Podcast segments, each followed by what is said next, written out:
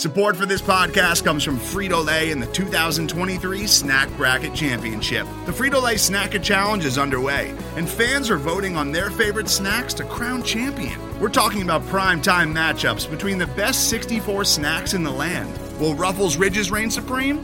Can Doritos defend their dynasty? Or will Smart Food use their smarts for a surprise upset? Only you can decide.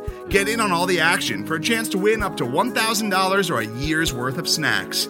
Let your snacks be heard. Just go to fritolaysnacket.sbnation.com to vote and enter for a chance to win. No purchase necessary. Sweepstakes ends April 3rd, 2023. Void where prohibited. Year's worth of snacks awarded in the form of 52 coupons, each good for one bag of chips. See official rules at fritolaysnacket.sbnation.com. This is the Black and Gold Banneret podcast.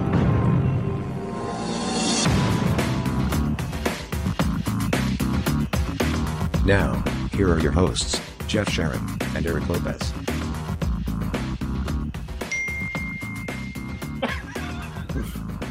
Wow, that was perfect. That was the that was the, the news reporting kid that That was that was the sound effect that we need uh, uh, Kyle to use. that was right? the new, that was the news reporting kid that I sent over to uh, Eagle Creek. Actually, he Jeez. just texted me, or he just texted me. We need to Uh, stop and just restart this. No, we're gonna pick it up from right here. What's up? Welcome to the Black and Gold Banneret podcast. Jeff, Eric, Bryson, and Drew with you here. Uh, recording on a, a Tuesday morning. Why are you putting it out so early, Jeff? Well, it's because I was putting it out so late earlier, and so we're like, hey, we're gonna do things a little bit different. Uh, we're gonna get the show out. Try and get the show out earlier in the week. You know, we all got kids, we all got families, we're busy all the time. So finally, you know, we all have all gotten ourselves onto the same page here and uh, we have uh, hey we, eric we are eyeball deep in the sports equinox of the spring aren't we Well, well, in reality, there's only one sport that matters, and it starts this Thursday night, ladies and gentlemen. It's here. hey hey the hey, hey, savior tennis and youth- golf have something to say about that right now Who? Well, Bryson can get into that later. UCF softball's here, ladies and gentlemen. That your 18th ranked UCF Knights who will open against Georgia. As somebody asked me uh, this weekend, can UCF softball save the UCF spring season? We'll find out later on. And Eric is completely unbiased in his opinion. uh yeah as always um so we'll preview UCF softball a little bit later. Uh, we got a couple other details to wrap up. Also, tennis and golf. Uh, golf getting their spring season underway. Bryson is uh, is uh, closely following that. But we want to start out. uh, Obviously, we haven't done too much basketball since our last show on Friday, but we're going to start by recapping uh, UCF men's basketball earlier this week. Uh, on Saturday, they dropped to 13 and nine. The lo- the losing streak is down to is now to five. 73-64 loss at Cincinnati in a game where they were down 16, fought back to within one. Eric was it? They were within. And One possession, at least. yeah, lead. one, it was a one possession game in the final minutes, but they just couldn't get over the hump once again. Um, despite a great effort, I thought ta- this was one of Taylor Hendricks' best games yet overall. 21 points, eight rebounds, uh, one block, uh, two assists, four of nine from three, seven of 14 from the field. He did it all, especially during the comeback. CJ Kelly was fantastic too, six of nine from the field uh, 17 points, three assists, four rebounds, and two steals. Darius Johnson had 12. Not a great shooting day for him, four of 12. Also, Ithiel Horton struggled from the field at one of six. But um, the key for Cincy was uh, Viktor Lakhin and David DeJulius, 20 and 19 respectively. And uh, the Bearcats get out of Fifth Third Arena, which uh, the only arena in the country named after an improper fraction and uh, and they and, and they get they send UCF down to their fifth loss. And I was and and again, it's just it's the same thing that we've talked about through this entire streak, Eric. It's just not having Michael Durr affects both the offense and the defense. It clogs up the lane on offense and it opens the lane on defense. And Cincinnati took advantage of it. I mean, there, there's just that lack of depth with that injury is just killing UCF right now. Well, they had no Brandon Suggs in the game. He's out. We don't know the status there moving forward. Yeah, well, I, I- Uh, that's a good point too. Another guy, a key, another key defender Yeah. out on the perimeter, right?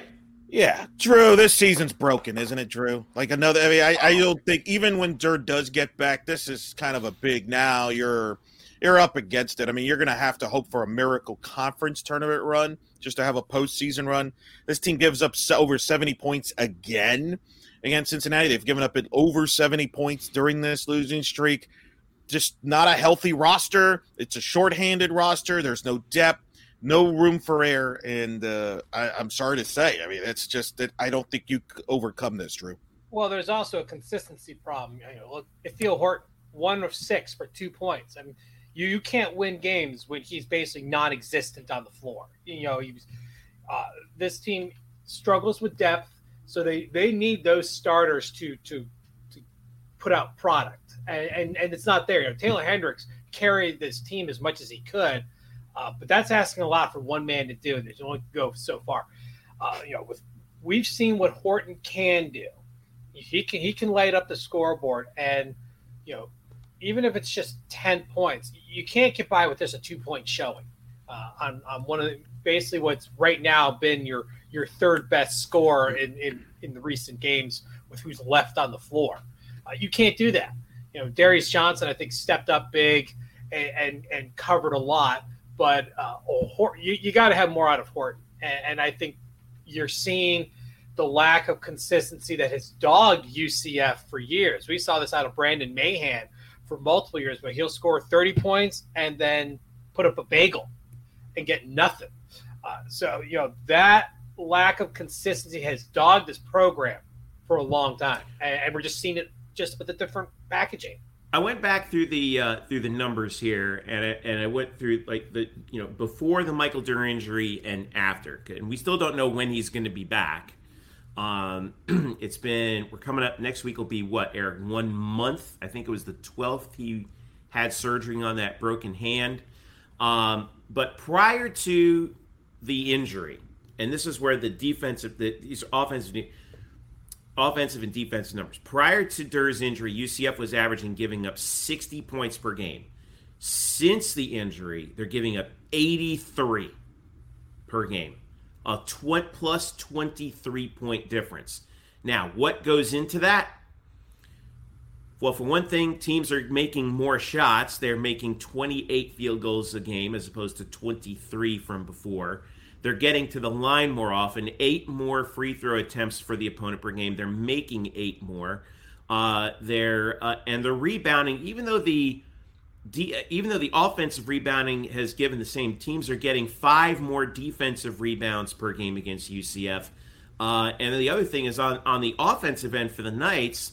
Uh, offensive rebounds have gone down by two per game. Total rebounds down by two. Turnovers up three uh, and shooting percentage down uh, two percentage points. By the way, opponents are shooting 7.7% better without Michael Durr on the floor than on Michael. And, and listen, you could look at Mike's stats and say, well, he's only averaging four, he was only averaging what, 4.9 points, 4.7 rebounds.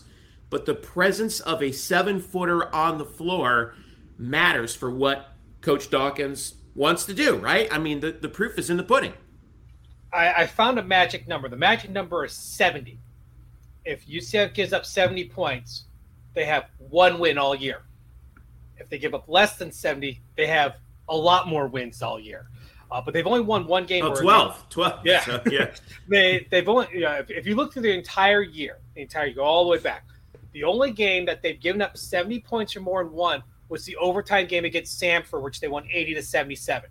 Every other game they gave up 70 or more, they lost. Now, granted, one of those was that double overtime.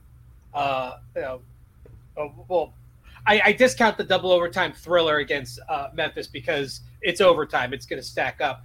Uh, I guess you could say two wins at that point. Uh, but uh, if you know regulation, if they give up 70, they lose. So th- there's your barometer right there. Yeah, I, I, mean, and now it doesn't get any easier because this week's uh, uh, uh, or this week's schedule has them at Wichita on Wednesday. Eric, ESPN Plus Wednesday night, eight p.m. For one thing, they're not starting the game at Wichita at like nine, and then home for Tulsa. Now this is the space game on Saturday, seven p.m. Also on ESPN Plus. Um, but you know, as I'm taking a look, believe it or not, Eric, though the the uh, situation involving UCF's uh, net ranking, I feel like it could be worse because two of those losses are quadrant one losses, and one of them is a quadrant two loss as well. So they've dropped in the net from a peak of 35 after the Memphis double overtime game down to 70 right now. Granted, precipitous fall, but it's not as bad as I thought it would be. Well, they had a good because they had a good resume. That's what it is. But uh, it doesn't matter. I mean, now they go. The good news is this will be the last time we ever have to go to Wichita in basketball, so that's good. Uh, Tulsa's terrible. But the good news is we got space jerseys. So this, let's get to the moment that the audience really cares about about the basketball because it's not on the court anymore. It's the jerseys. Drew, thoughts on the on the space jerseys? Uh, well, I already Uh, know what Drew's going to say. I mean, as we've talked about it, it reminds me of the 1990, the mid to late 90s uh, Cleveland Cavaliers with the splash. Yeah, the old John Battle, Bobby Phills, Uh, when they moved to Gund Arena 94, Gund Arena, yeah, Terrell Brandon. Terrell Brandon, and then later Shawn Kemp. Uh, What yeah, was left of Shawn Kemp, I should say. well, I mean, he just kept getting bigger. uh, yeah, I, I like the fact that they decided to make a word mark very similar to what you have with the Knight script, with the Not script. Uh, UCF's doing something very interesting. So they, the Citronaut logo is a very outdated logo itself. So they're modernizing everything around it except the, the specific logo. And I think that's actually very clever. Uh, you know, people are like, oh, they're going to rebrand. They're going to rebrand. I don't think they're going to rebrand so much, but they've they've made it that they could switch pretty easily if they wanted to. Uh, but they they basically set it up where they can have a completely separate set of marks and logos they can run with something. Uh, I, I think the overall uniform itself is a little bit mailed in, but then again, UCF's going through a minimalistic phase, so you, you, they're not overdoing on on the flash. Let's be fair, the minimalistic phase you're talking about about's kind of been forced by the fact that we're still They're still on, with Nike. on on the end of the of the supply chain issues here though. Well, it- it's a it's partially that. It's also um, they're they're on a two year bridge contract with Nike. Uh, you know, read between the lines. If this supply chain issues weren't a thing, UCF would already be an Adidas school. Uh, you know, listen to Terry Mohajir's comments about it. He basically kind of told you uh, that it just wasn't the right time, and that's the time. Well, we don't know ex- we don't know exactly who it would be though. To be fair, There's really Except- no one else in the market at this point. You know, Under Armour has bailed out out of most contracts, and and there's not really a third player in the in, in there. But uh, at this point, you're you're in a bridge contract, so you're kind of just holding your breath for a couple years, uh, and things could change. Uh, you know, we'll see what happens after next year. You know, into the summer, uh, but I'm pretty sure conversations already happened. You know, as we know, when UCF joined with Nike, it was in a very bad situation. Nike didn't have to give really anything. Uh, UCF was caught in a, in a very bad situation after the whole Marcus Jordan situation. Uh, but let's be real. Uh, UCF lost financially when they switched over. Uh, Adidas was going to give them money as opposed to just discount on product. So uh, I, you know, we've seen extension after extension of, of, of the contract. Uh, this is technically still a continuation of the original Nike deal. We're just seeing a kind of evolution where right now everything's kind of just I don't want to say bare bones, but it's it's a very minimalistic design. Uh, but I, th- I think part of that is we're kind of holding our breath till the next chapter starts. yeah, yeah, I think that's fair. I I, I- think that the next, um, you know, I, I don't know what the next iteration of it is. I just do know that I like that that that Knott's script. It's a it's a, it's sort of a a slightly edgier move on the Knights script, going with the apostrophe knots there. Um, I'd be interested to see if we see that again during baseball season. By the way, That'd be perfect for a baseball. Oh, but then again, the Knight script is a baseball mark. right? Yeah, it's been- Yeah, it started that way at least. Well, it's it by design. It is. I mean, it's designed to be a baseball mark. It's just being used elsewhere, but that's a baseball mark. Yeah. Let's let's call it what it is. Back to basketball for a second here, Eric. I want to get. I want to talk to you about. So UCF right now, four and six in the conference, thirteen and nine. So depressing. overall. Oh. Well, here's well, here's the deal. Like you know, you're still. let's just uh, Drew help us, Drew. and, you're still five and six. Well, Wichita's five and six in the conference, and I'm not saying. uh, I think we can officially. You're right. I think we can officially kind of you know all but throw out the the possibility of an at large, which sucks, but it is yeah, what it is. yeah, yeah. But you know, let's say, for the sake of argument, that Michael Durr comes back for this little bit of a stretch run, and you and and, and so does Brandon Suggs. By the way, we still don't know what the deal is with him. Um, you're looking at a team that I think, if they get their full complement of guys back, could be a rather dangerous team come the conference tournament March 9th through the 12th. No? It's a Well- big if. If if they come back, I know. who knows? I know. I don't He- know. He's, he's making a blanket of something, you know, like all things being equal, you know, if this had, you know, if, if they get their full staple of guys back, uh, you know, aside from the fact that you hit the reset button on, again, you know, on the season, because we know what happens with the lack of depth and all that other stuff. There's still a quad one game still on the schedule. That's at Memphis on the 16th. Yeah.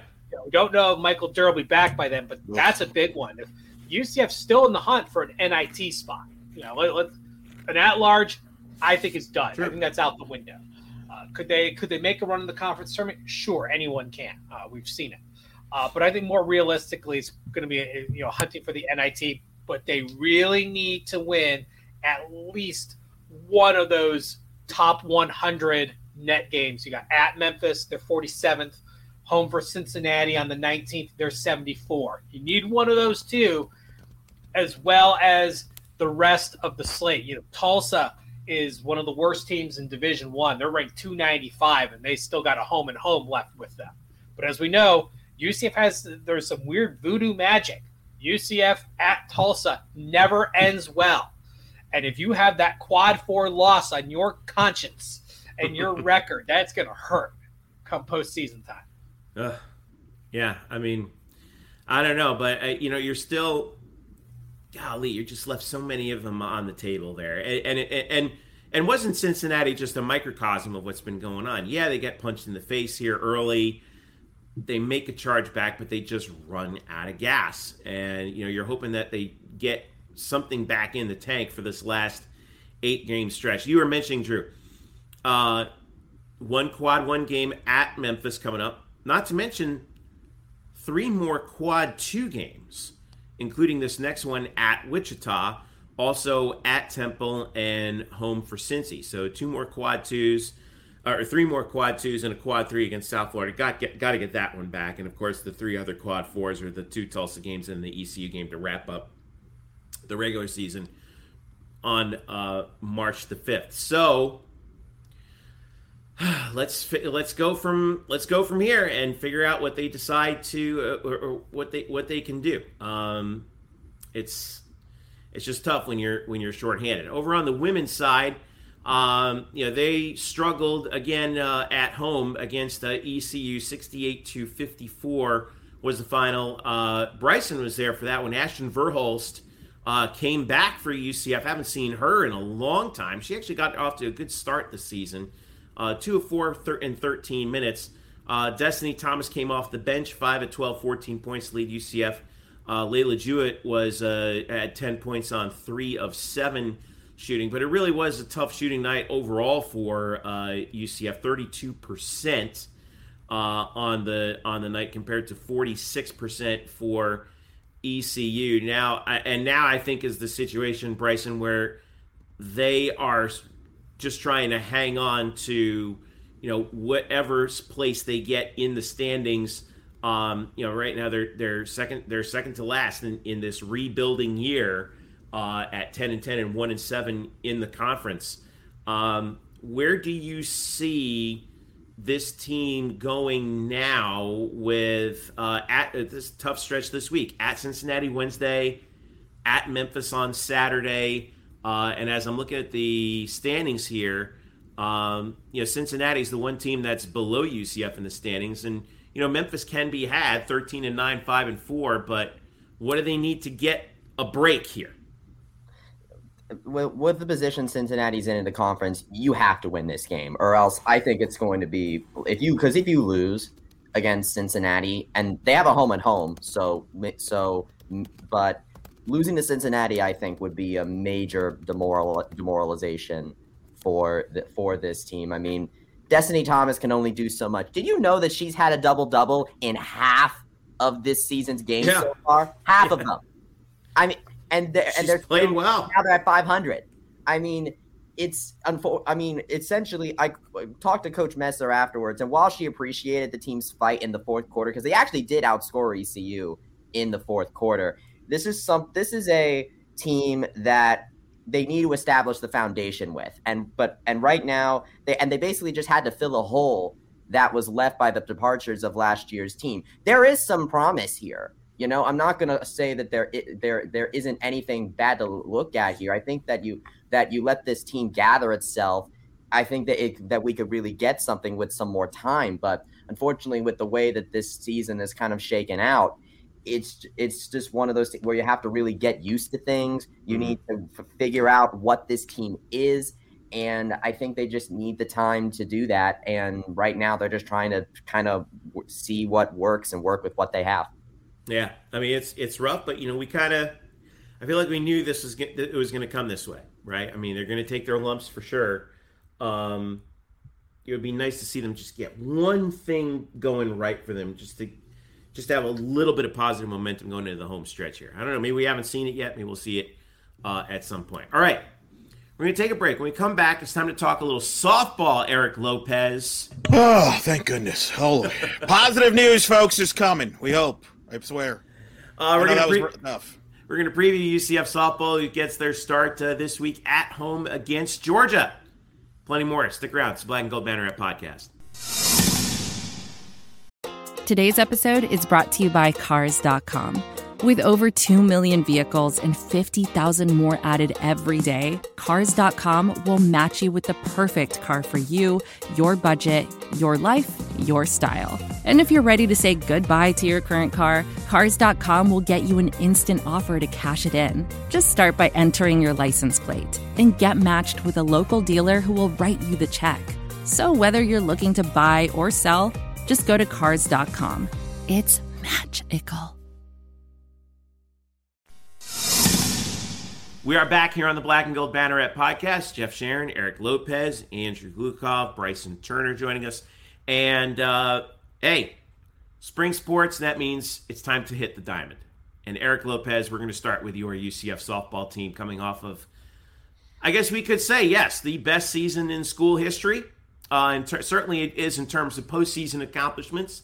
Uh, made the uh, made the regionals uh, or, the or the uh, against uh, the number one team in the country, uh, Oklahoma last year.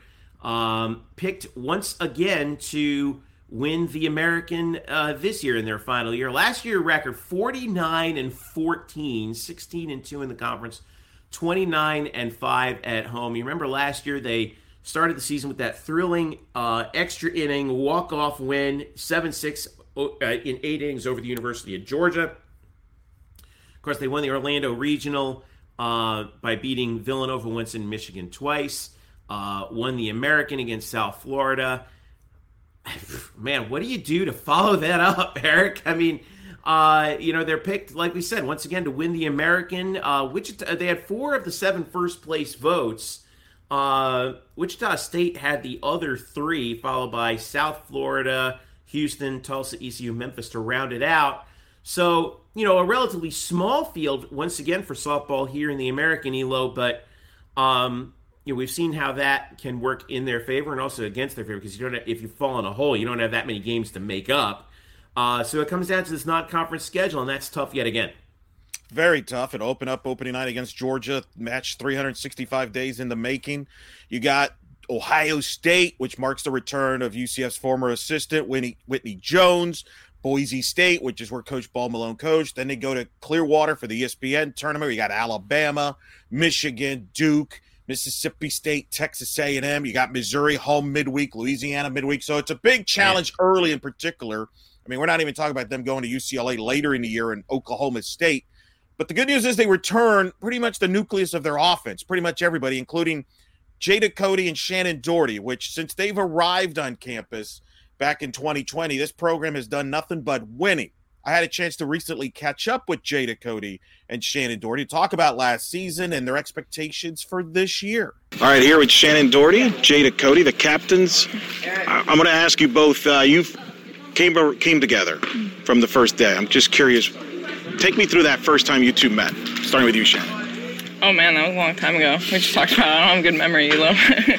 um, but I just remember us coming in our freshman year, and we were just two super competitive people that just were going to stop at nothing to win.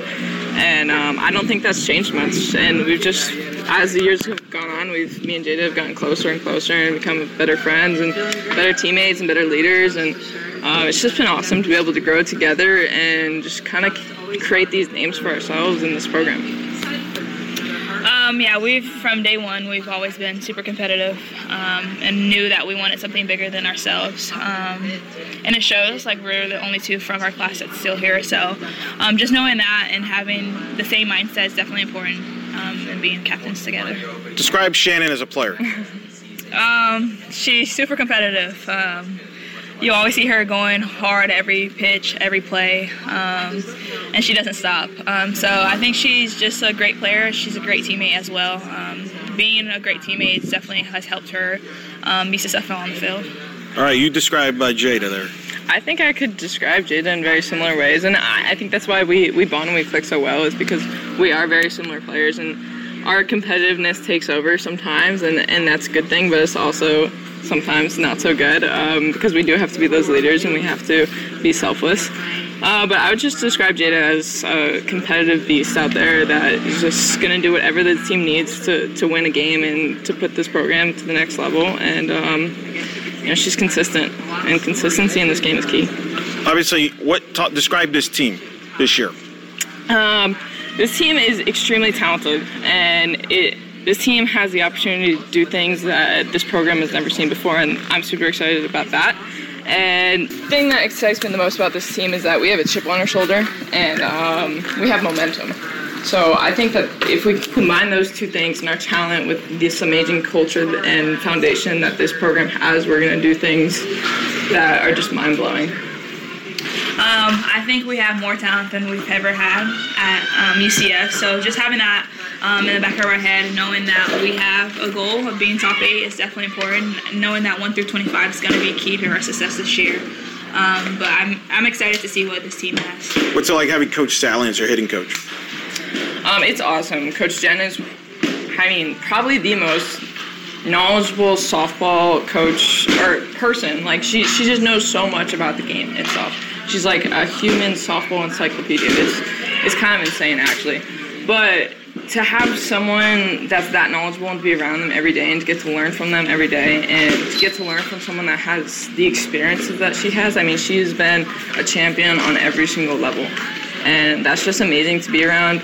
And lastly, she, she just empowers us and she loves us so much. So it's just, it's such a great feeling to be around a coaching staff that just has so much love and passion and empowerment for us, not only as players, but as people. Um, I can say the same thing. Just the joy that Coach um, Jen get like gets out of being our head coach is so important. Um, you can see that she loves giving back to what taught her and brought her up, and like just knowing that she was at the top of the level. She was an Olympian. She was one of the top hitters in the Olympics. So just having that and knowing that she has every knowledge you can think about. She has a whole bunch of hitting books. So just knowing that, um, I think our hitting this year has definitely increased like enormously. So um, just having that and knowing that we're good, we're in a good place as the hitters is definitely important for us. Of the new faces, describe for night fans uh, what to expect to, of the new faces on the team. Um, you can see a lot of personalities. Um, they love dancing, screaming. Um, there's a lot of personalities, um, but I think they're, it all clicks together as one. But you're gonna definitely see a lot of personalities, us dancing, singing on the field. So yeah. Yeah, I mean, I would say the same thing. we there is definitely a lot of personality here, but that's what's so good about this program is we're part of a culture that allows that and allows us to be our best selves. Uh, but I think you're also going to see like some crazy talent. Uh, I think these freshmen are going to come in here and surprise some people and make waves. And I can say the same thing about the transfers. And I'm just, you know, I'm excited about that competitive culture because these girls are coming in trying to take veteran spots, and that's awesome because it just makes us work that much harder every single day. So, I mean, I think you're just going to get to see a lot of competitiveness and a lot of people with the chip on their shoulder out there. You all both have shown confidence in this pitching staff. Describe what, where, where's that confidence come from? Because people from the outside are like, "Well, you lost Gianna, you lost Kama," but I know in talking to both of you and talking to the other players, you're all confident in this pitching staff as a whole and what they offer. Um, they all offer different things. Some with changeups, some with um, a really hard speed and like go up and down, side to side. So just having different um, versatility with our pitching staff is going to be important. We have some veterans, we have some young um, pitching um, staff, but it's going to be key to our success this year. We need one through seven of them um, on the mound, and we're going to pitch as a committee this year. But I think just having that and knowing that like they're going to be the queen on the field and they're going to protect us and we're going to protect them is going to be important this year. Yeah, absolutely. I mean, I couldn't have said that better. And I also think it, our confidence is a testament to our pitching, uh, coaching staff, like Coach Barron and Coach, or not, Coach Bear and Shannon in there. Um, you know, Coach Bear is just a genius when it comes to pitching, and she, I mean, I have all the confidence in the world that she is going to make those pitchers their best selves, uh, without a doubt. And Shannon just brings that new level of experience that this program just doesn't necessarily have. Um, and she understands what it takes for those pitchers to to be those queens and to be the top dog and to be the confident person out there. And she gets to bring that side of it to things um, in like a in a fresh way. And I've been hanging out in the bullpen a lot lately, and I I mean I'm very confident in what we got going on in there. Is there a co- that confidence that comes with the success you have last year? That confidence going into the year that hey, we've done this. We know what we're doing. Does you, do you sense that with this team, the returners especially, that there's that confidence, like we've done this, we know what we what got to do. Whereas last year, maybe you thought you could do it, we think we could do it. Now you know you could do it. Um, yeah, last year no one had ever won um, regionals. Um, so having that confidence now and it's like, okay, we've already been there. And now let's repeat it and do better and get high, like re- like reach higher for our goals. So um, it definitely gives us a lot of confidence and like the veterans are definitely going to help the newbies. So you know like it's okay that the crowd's loud and they might be screaming their ch- chants, but like Knight Nation's with us and we have each other 325 and the whole coaching staff. So just having that behind that and ra- like rallying behind that's going to be important for us to be successful. Yeah, absolutely. I mean, confidence comes from from preparation, from winning, and we've done both of those. So, I mean, last year, like Jada said, we know what it looks like now, and it's kind of like validation of what we're doing here works. Our culture works, our core values work. Exuding those every day when it's easy and when it's hard works. Doing the right thing when no one, no one's watching. Like all those things work. Like you can have fun and be your best self and still win at the same time. And it's just like I said, it's just validating, and we just need to keep doing what we're doing and remember the things that got us there. And you know, we'll be in a good position if we keep doing that. Shannon Doherty, Jada Cody, thanks for uh, talking to me. Thank you. And thanks again to Jada Cody and Shannon Doherty. Uh, the t- one-two punch, maybe the best one-two punch UCF softball's had offensively since really should host their best. I mean, that's one that's kind of synonymous. I think Doherty and uh, Cody is synonymous. Uh, the offense will be great. The biggest question that everybody has is the pitching staff. You lose Gianna Mancha, you lose Kama Woodall. You re- you have seven pitchers, which includes three returners and a transferred Sarah Willis, and then three freshmen. They have combined for 166 innings pitched in Division One softball going into the season. That's the big question. And you know, Cindy Ball Malone, which you can watch our interview uh, I had with Coach Ball Malone on our Black and Gold Banneret YouTube channel. That's going to be the question. Is it going to be more by committee? Does a couple of pitchers step up? You know, look, this is high expectations. This is my 16th year UCF softball. By far the biggest expectations. It's getting football type uh expectations in coverage, which means what used to be a great season, which is make the tournament, some people are going to be disappointed, including internally. So it's interesting. The pitching is going to determine how good this team is this year. If they're really good, close to what they were last year, they've got a chance to host the regionals and make you know make a deep run. Their goal is to OKC.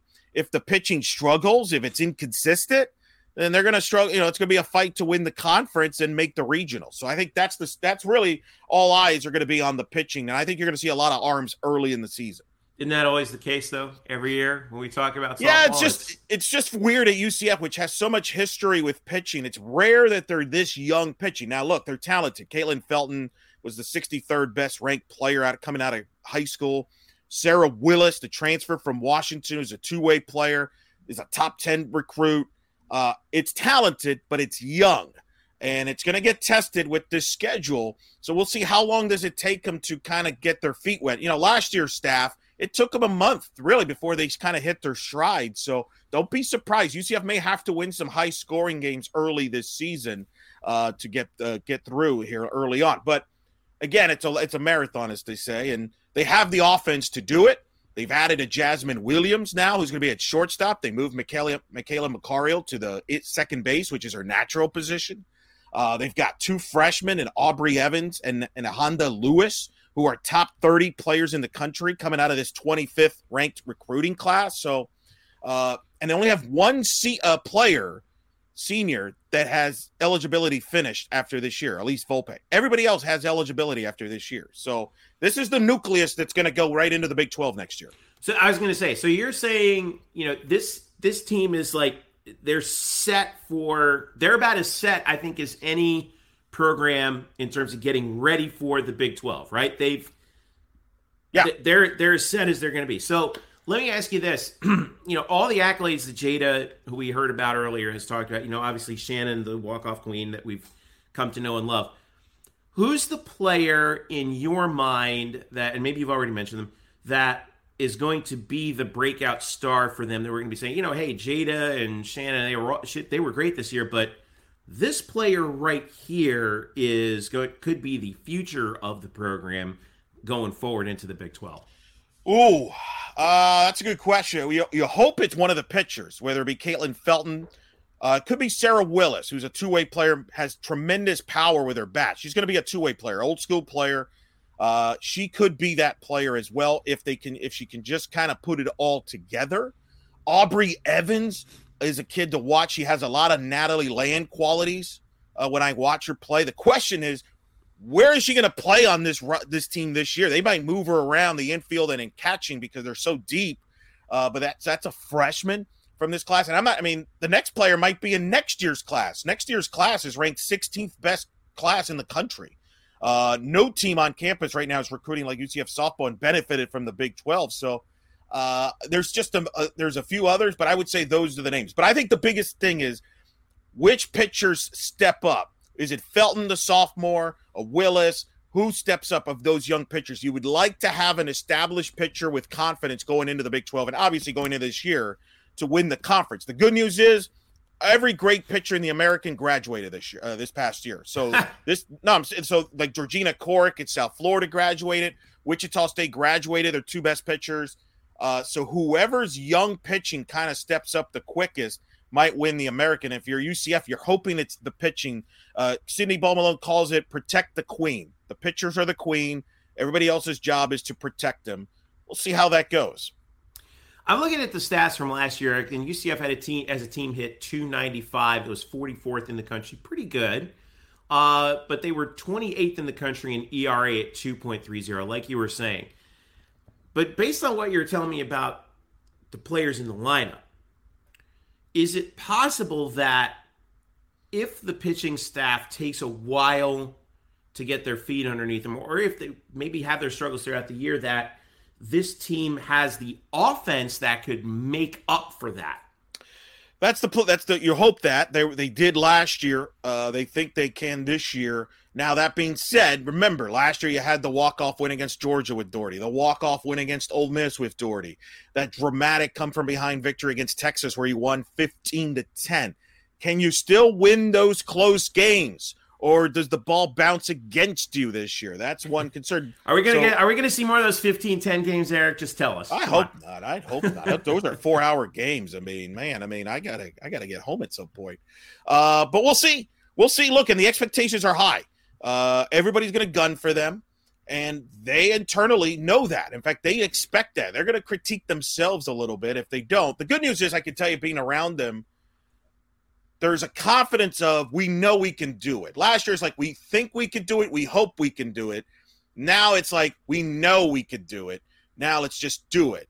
And so, look, and they know they were 20 miles away, literally 20 miles away from Oklahoma City, their final destination. They ran into Oklahoma, and uh, from the World, otherwise they would have been in the World Series. So, but again, that's a generational Oklahoma team. Let's be and they're still unfortunately in the Big 12. Can we just get them out of here soon, guys? Fox, get the hell out of here! You've ruined my life as it is with the NFL. Oh, so that's why you're all like, "Oh, we need Oklahoma to get." Yeah. It's, it's softball. You just want Correct. you just want Oklahoma out of there. Correct. So, because correct because I think there's two programs that can win the Big 12 in the next couple of years: women's soccer, softball. However, with as long as Oklahoma is in the leagues, UCF will not win the Big 12. Uh, Oklahoma is at a different level than everybody in the sport right now. So I do think that's going to be a big game changer as far as the Big 12 moving forward. How long is Oklahoma and Texas going to be? One year, two years? It's a difference from an on the field standpoint. But uh, you know that we'll see how that goes. But they they believe they can get to Oklahoma City. That's the expectations. I'm going to tell you this, boys. The expectations are now football esque. It reminds me of football 2017 coming off the season. And, you know, remember 2018? They went mm-hmm. undefeated. People were frustrated. Well, they're struggling this or this. I feel like softball now is in that level where people will critique every little thing. And I think they know that. It's a good problem to have because people care. All right. But it is the, the scrutiny now moves forward eh, from this program. I'm looking forward to this year in particular. Do you th- okay? So let me let me put this to you. Last two last questions. Wichita State finished one vote behind UCF in the conference standings. Uh, fair, or do you think somebody else could could surprise everybody? No, it's fair. Wichita has no, it's fair. Wichita is just as good of an offense as UCF. They have Sydney McKinney Addison Barnard, who had a is going to I think could get 30 30 homers and stolen bases this year. Kind of ironic. They also play, they also play in a wind tunnel. They do. Uh, but it's you know UCF and Wichita quietly has become a rivalry in softball. So it's ironic. It's probably it's going to end after this year, but that's going to possibly determine the conference championship. Now Houston has the best pitcher coming back with experience. Could but they need to upgrade their offense. Can they do it? Maybe they can surprise. South Florida obviously loses Georgina Corrick. That's a huge loss, but Ken Erickson knows what he's doing there. They come to UCF in April. Will that be the last time they play ever? I don't think so, but it will be as far as conference mates. So I think it's UCF or Wichita State that win the American, and it's going to come down to which of those two teams, probably young pitching, steps up the most. 56 games on the schedule, Elo. Last question. Do you think they can eat? Uh, and that's that does not include postseason. Um, do you think they can eclipse last year's 49 win mark? Woo! That's a big ask. I don't think so. That's that is a lot. UCF uh, has won 50 think, games. what once before? 50 once. Yeah, 2015 yeah. they went 50. Uh, they went 50 and nine, uh, and that was with postseason. 49 wins with postseason. No, I don't think they'll get to 49 uh, for the regular the season. I think too much young pitching. I expect some some kind of they got to take a little while to get kind of comfortable and figure out who's who and their roles and things like that. You got to think maybe the ball doesn't bounce their way as much as it did last year. I think they're still going to have a successful season. I think they could still win the league and they can make the regionals. But some people might look at that as not as a disappointment. That's that's the standards now at softball. It's like football, Drew. We, we're we've become the football level. We've reached not, it. I can't wait. Not, we're going to be on the hot me. seat. Not me. I'm a reasonable person. Well, Eric, we all know that that you have a uh, a, a thing where the moment it starts to go off the rails, it's over. End the season. Yeah, uh, yeah. Eric Eric's quick to jump out of the airplane on that. Sometimes he doesn't even pull out the parachute. Um, and screams Leeroy Jenkins as he my, does my, listen, my voice is the one that could be the one that's going to bail. I got nine games I'm doing this weekend, including your Buckeyes, Drew with Whitney Jones in town. So yeah, because uh, we'll you're doing you're doing the uh, you're doing the nine UCF games too at the Black and Gold Classic too. That's right? correct. I will be uh, renting home this weekend there at the Plex. Uh, but yeah, Ohio State. Whitney Jones, that's a big storyline. Her return. She was the hitting coach at UCF last year. Jen Salling, Olympian national champion, takes over as the hitting coach. Boise State, that's where Coach Ball Malone coached. Kind of funny both baseball softball coaches facing their former teams this year. Sydney facing Boise for the first time since she left, and then uh, obviously the big one, Georgia, the rematch from last year, which was one of the games of the year. It's a marquee tournament, so yeah, I will be there pretty much all weekend except for like early Saturday when I'm going to take a nap. Georgia opening night Thursday, 6 p.m. at the UCF softball complex. UCF plays a double dip on Friday against UMass and Boise at 4 and 6.30. They finish up Saturday, 5 p.m.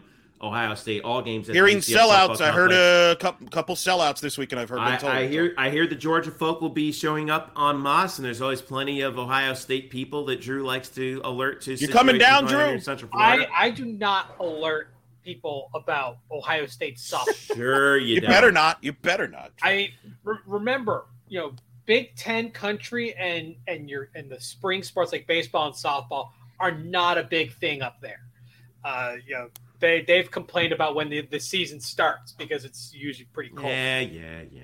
So that that's not thing now. If it, if it was anything football related, yeah, you know, they'd be talking. So uh season gets underway Thursday. By the way, Eric, you'll be on ESPN Plus for all those games. That's right. All the UCF games will be on ESPN Plus. Myself and Francesca Nail will be there Thursday night and Friday night for the uh, Boise State game and the Georgia games. Uh, Georgia Thursday, Boise Friday. Uh, I'm working with Jessica Burroughs, former FSU All American pitcher, on Saturday for the Ohio State game. And don't forget this week before opening day on Thursday, opening night on Thursday, Bryson has the uh, everything you need to know about UCF softball preview coming in, where you can hear an extended interview, as Eric mentioned before, with head coach Cindy Ball Malone. Plus a lot of media day videos from media day yes, for softball. A lot of content coming up for UCF softball as we get ready to prepare for them, and we will have baseball next week uh, as they get ready for their season as well. But be on the lookout for that preview. Everything you need to know about UCF softball coming on blackandgoldbanneret.com. Eric, save up the voice. Yeah, I'm going to take the last segment off. I'll let Bryson uh, have fun with the Yep. other activities going on. I know Drew's licking his chops for the big Will Healy hire. Bryson, uh, Drew, and Nick Porcelli will join us here in a little bit. You can follow Eric at Eric Lopez Elo on Twitter. Stick around. Black and Gold Banneret podcast is back after this. Back here on the Black and Gold Banneret podcast, Jeff and Bryson with Drew and Nick Porcelli pops in to join us here as we wrap up the show. Uh, and uh, some football personnel news, uh, Andrew. Uh, Will Healy is joining UCF's staff as an offensive analyst. Uh, if his name sounds familiar, it should. He's been the head. He's been the head coach at Charlotte the last three years. He was fired in the middle of the season last year. Prior to that, interestingly enough, he was uh, the head coach at Austin Peay. The year that they came to UCF and played in 2017. Remember the Hurricanes, or, or the, the Hurricane actually scotched the Georgia Tech and the game, a scheduled game against Maine. Uh, and then UCF resumed their schedule midway through September, playing at Maryland. While later on, replacing the bye week that they initially had late in the season, UCF was able to schedule Austin Peay. and UCF scored what is still a school record 73 points against the Governors in that game. However, Austin Peay made a good account of themselves that year, let's not forget, because A, they scored 33 against UCF, and B, they probably should have made the FCS playoffs and just barely missed out that year, too. Uh, first time that they'd been in contention for that for a while, Drew. So, uh, what is Coach Healy, who at the time I, I think is 30 years old, the youngest head coach in Division One, FCS or FBS, uh, when he took over at uh, at Austin Peay? What is the outlook for him, and what does he bring to the table for Coach Malzahn? Well, I mean, you're starting to see the the the beginnings of the Gus Malzahn Redemption School. I mean, we already know that that Nick Saban has one that's very well established for A-listers. Uh, this is a kind of like a lower level that you you've seen it. Uh, you know, GJ Kinne gets a head coaching job. You know, uh, Darin. Listen, Hinshaw- I'll take I'll take GJ Kinne over Bill O'Brien any day of the week, Yeah. just for the record. uh, Darin Hinshaw went and got himself an offensive coordinator job, came back and now is the offensive coordinator at UCF after a year as a as an analyst. Now you see Will Healy. Uh, you talk about that 2017 Austin Peay squad. If it wasn't for the midseason change in their schedule that added UCF, they would have made the playoffs. That actually cost them. Was, was that game.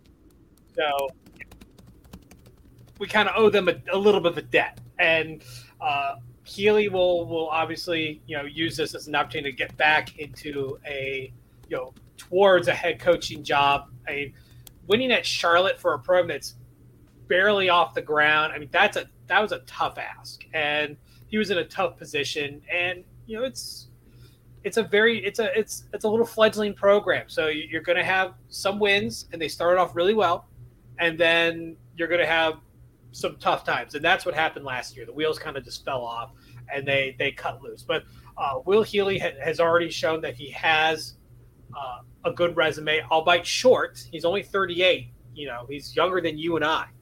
Uh, so I mean, this is yeah. Look what we did for a living too, huh? Yeah. Jeez. In the coaching world, he's a kid, and and he's got a whole career ahead of him, and he already has you know two Coach of the Years awards under his belt. We know he's got talent. So I mean, this is a temporary solution. I don't expect him to be here more than a year, and then he's going to get hired somewhere else. But at least for for this first season in, in the Big Twelve, UCF gets the advantage of his expertise. Yeah.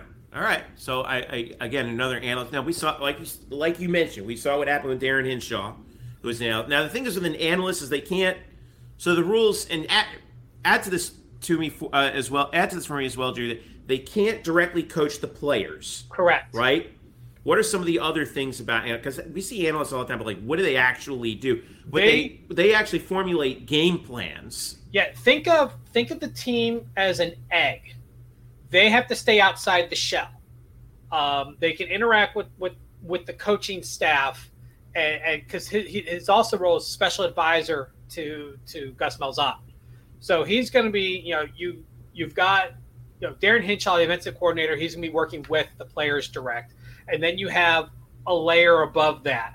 So he can interact with coaching staff, but he can't interact with players. He can't recruit. Um, he's there specifically for you know analytical purposes and advisory purposes. Game planning, scouting. I think that's the one thing. It was a good piece that I was reading about. They can what scout. Analysts do. They, they can right. They can scout, and and you know people were talking about the army of analysts that, for example, Nick Saban has at Alabama, and their job is specifically to pick out tendencies in the opponents to help the players on the uh, you know to help the players be as well prepared as humanly possible but they cannot like you said they cannot recruit they cannot interact directly with the players.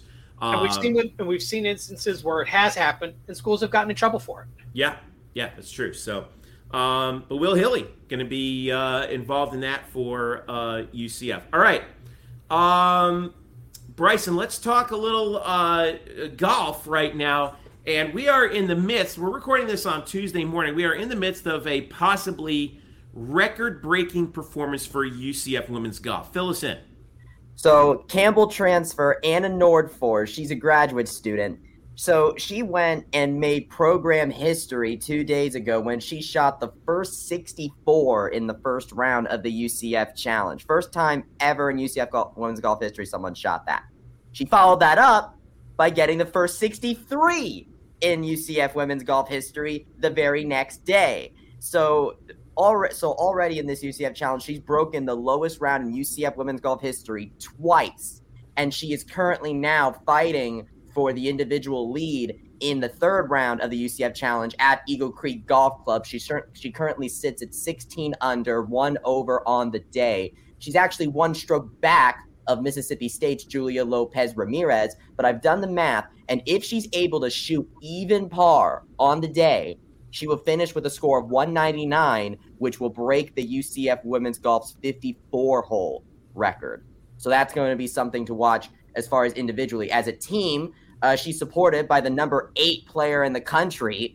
But as far as golf stats rankings go, Tunrada Piddon, she currently sits in a tie for 15th at six under for the tournament. And as a team, UCF sits in fourth place at 24 under on the tournament right now. They're currently 10 strokes back of Mississippi State, which when you factor in all all the all the players, they count the scores of four players for these team rankings. So when you look at a 10 stroke margin and you have four different players on the course at once whose scores count, you could I you could conceivably make that up. So that's going on going down at Eagle Creek Golf Club right now and th- this get kicks off their spring season, I think, with a bang. Yeah. Men's golf, uh, meanwhile, they finished sixth at the Hayt Collegiate in uh, Ponte Vedra, Sawgrass Country Club. Uh, Bryson, they were plus 10, uh, one stroke off the top five. Uh, what stood out to you from that one? Luis Carrera. The, the, the, so the guy went competed in the Latin American Amateur recently and got the runner-up spot in that one, and now he and now he's gotten his third top 15th individual finish of the season at finishing one uh, finishing one under for the tournament. Now, I think UCF actually could have gotten a little bit of a better finish because they were as high as third at one point in the tournament. Unfortunately, Johnny Travale, after shooting a 72 and a 71 in his first two rounds, he shot a 77, a five over final round that dropped him back to tie for 28th at four over on the tournament. This is this men's golf team, if, if you remember from last season, barely made it into an NCAA regional because Johnny Travale was playing well, and then Teddy Tetak just broke out out of nowhere to be to to support him in that regard and uh, that regard. So this is a team that Lu- Luis Carrera is showing promise, which is good. Somebody needs to step up to fill the hole that Teddy Tetak left behind. But this is, but I think, but sometimes the golf course can be a little fickle, and sometimes you can have a bad day. And Johnny Travale just kind of had that bad day as a team. Um, I mean, Vanderbilt is the number two ranked team in the country. They won the tournament at 28 under par, and then North Florida finished second at 12 under par. This is their home course, so it makes sense why they did as well as well as they did. But for a first tournament back, I would I would say okay, this is this is an okay, this is an okay start, but I don't know if this is something that will get them to a regional yet. But we've still got a ways to go for that. Women's tennis beat LSU four to three uh, at home, uh, recovering from a loss to Auburn last Sunday. So they had the week off. They beat LSU. What was the key for that one? As they are now uh, three and one in the, in uh, in play in the spring. I've said this before last season. The biggest strength I think that UCF women's tennis has is its is its depth, and what I mean by depth is that the the is that the doubles play and singles play courts are divided into like one, two, three, four, five, six. Think of them as like seeds. Your best player takes the number one seed, and then number two, three, four, and so on. In this matchup right here, all four points from that UCF got in this matchup came from courts three, four, five, and six, the bottom four courts. And so the, the fact that they that their their top players ended up losing and losing the doubles point, by the way, they lost the doubles point as well but the fact that they had their top two player, players fall, um, Marie Mattel really took it to the number seven ranked player in the country, but lost in two sets. And Stephanie Webb, by the way, made her UCF women's tennis debut against the number 32 ranked player in the country, and, and, and she lost there.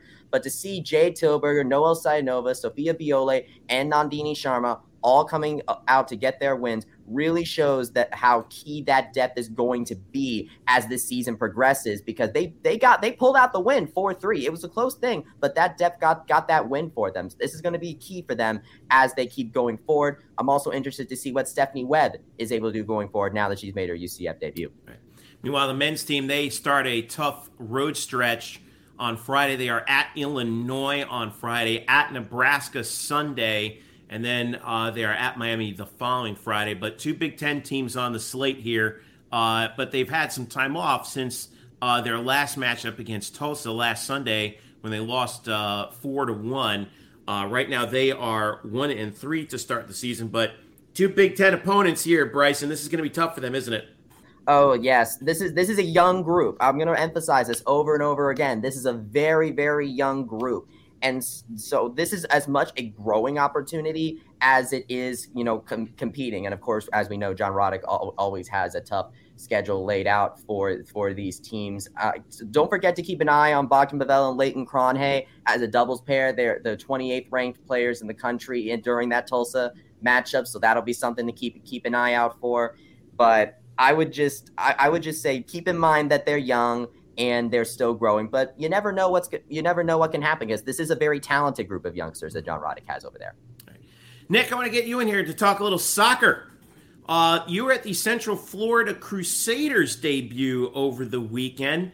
Uh, of course, we know the indoor soccer team that plays at Addition Financial Arena on campus. They have a men's and a women's team. They play double headers, had their home debut, and uh, even though the women came up short against uh, the Memphis Americans. One UCF player, former UCF player, I should say, had a uh, very solid debut for them, didn't she?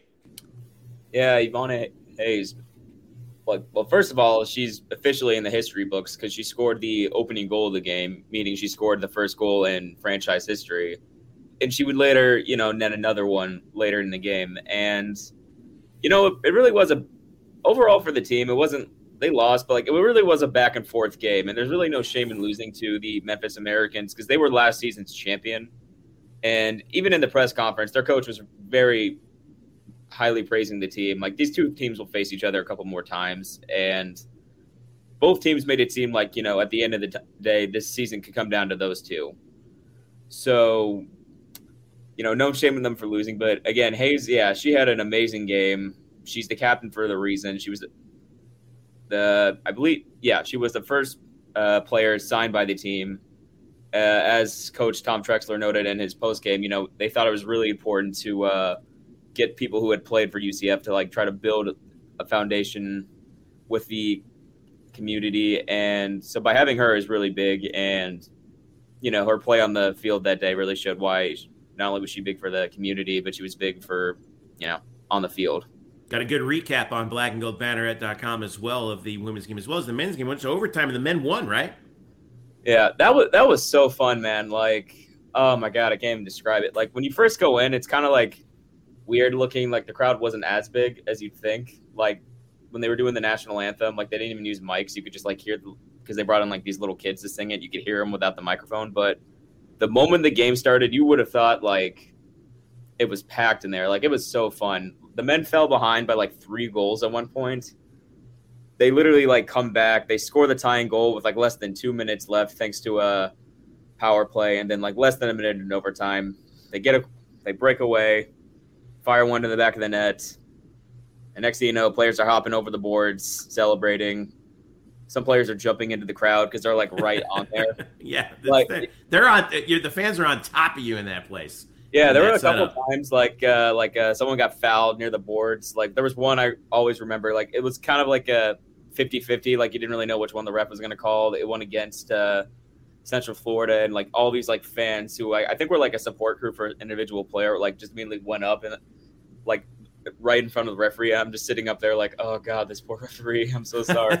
it's, it's I, I, you know, I, I think it's. A, I, it looked to me like it was a pretty fun environment. I was catching some of the game on YouTube. Uh, you know, what I really uh, appreciate too, and I think you saw that as well, the fan support for the former UCF players. Obviously, you mentioned Yvonne Hayes, formerly Yvonne George. Uh, you know, Bridget Callahan's out there, a couple other players who played at UCF, and we saw several alumni from UCF women's soccer out there.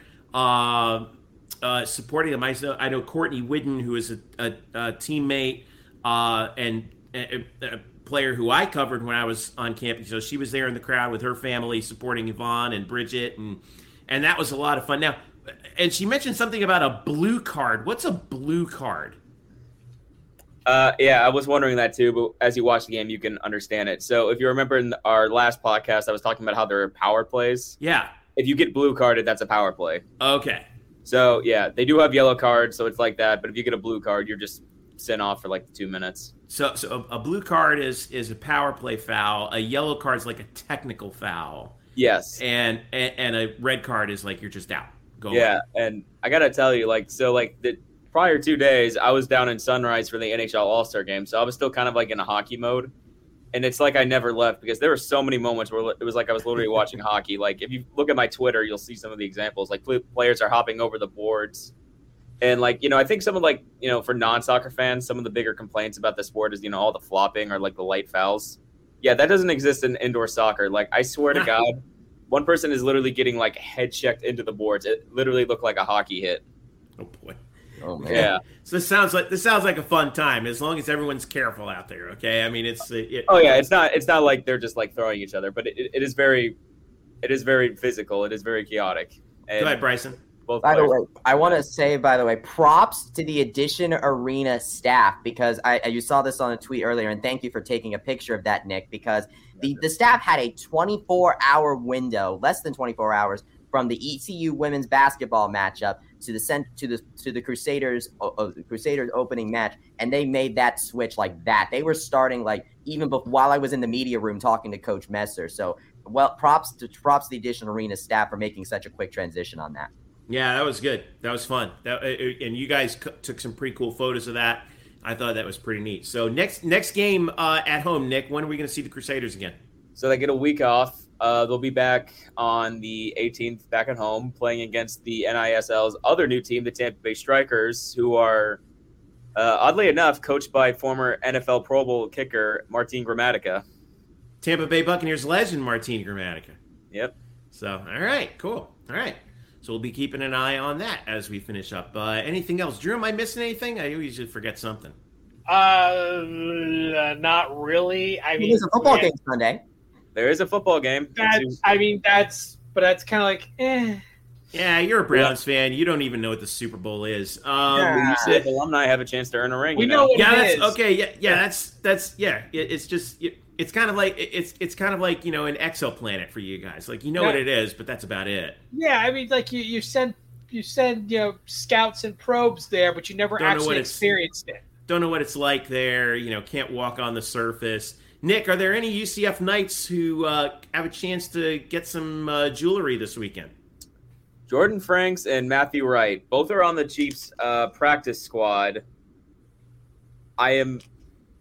I don't know about uh, Wright, but maybe Franks has a chance to get uh, elevated to the active roster. Like that does sometimes happen. Sometimes teams will elevate a practice squad player to the active roster for the Super Bowl. So maybe Usually that happens if there's an injury, though. If there's like a late matchup, though, I think. And right, if they win, they'll yeah. get a ring.